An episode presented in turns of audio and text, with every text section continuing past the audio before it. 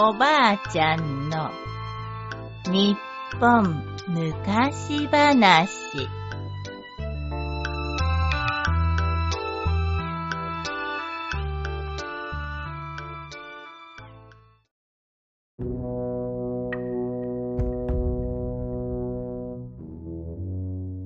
仁王とどっこい。むかしむかし仁王という大変な力持ちがいました。もう日本では仁王にかなう者はいません。からの国にどっこいという力持ちがいると聞いたが、どれ出かけて行って相撲でも取ってくるか。仁王は船に乗って唐の国今の中国に行くとどっこいの家に行きました。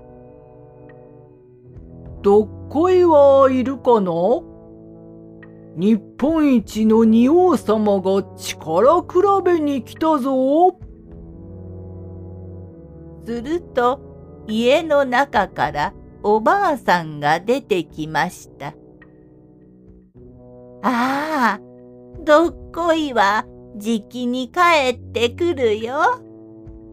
少し待ってください。おばあさんはそう言ってせっせとお昼ごはんの支度を始めました。仁王が見ているとお風呂よりも大きな釜があってそこにお米を何秒も入れています。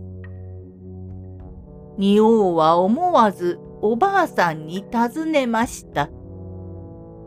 そんなにいっぱいご飯を炊いて祭りでもあるのか？いいや、これはオラとじいさまと、あとはオラの子供のどっこいの三人で食べるよ。これを三人で？仁王も大食いで有名ですが、これにはとてもかないません。あの、ちょっくらお便所を貸してくれや。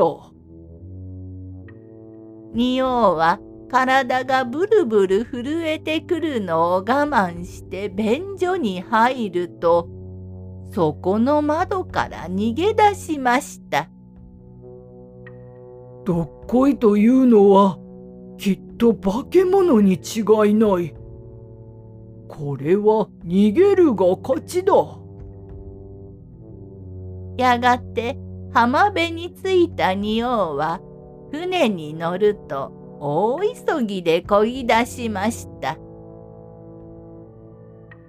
さて間もなく家に帰ったどっこいは戸口に大きな足跡があるのを見つけました。でっかい足跡だな。こんな足をしているのは日本の国の仁王しかいねえぞ。さては力比べに来たな。おっか、仁王はどこにいるだ？どっこいが聞くとおばあさんが言いました。あんれなんて長いお便所だべ。そこで便所を覗いてみると中は空っぽです。さては逃げたな。ここまで来てオラと勝負をしないで帰るなんて噂ほどでもない弱虫だ。よーし、ひっ捕らえてやっつけてやる。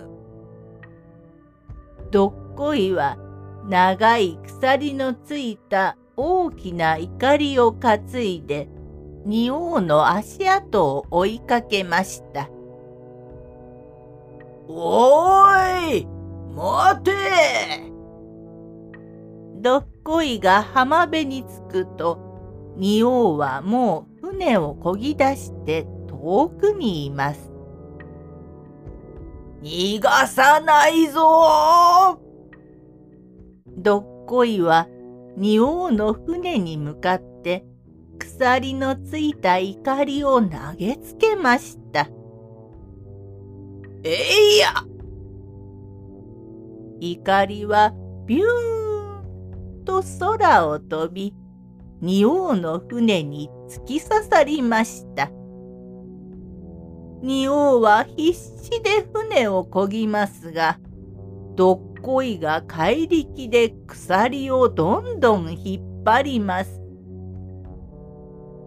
このままでは船が引き戻されてしまう。その時、仁王は日本を出る時に武家の神様である八幡様にもらったヤスリのことを思い出しました。このヤスリはどんな鉄でも切れるヤスリです。八幡様、お守りください。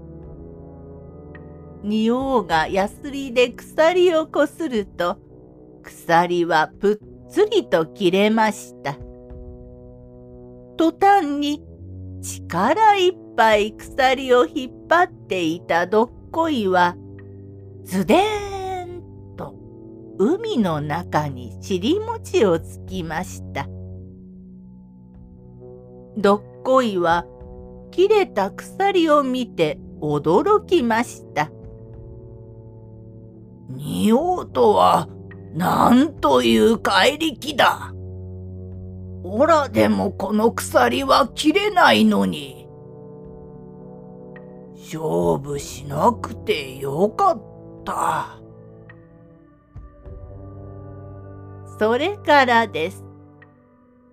重いものを持つときに、からの国では、仁王と声をかけ、日本では、どっこいしょ？というようになったのは、おしまい。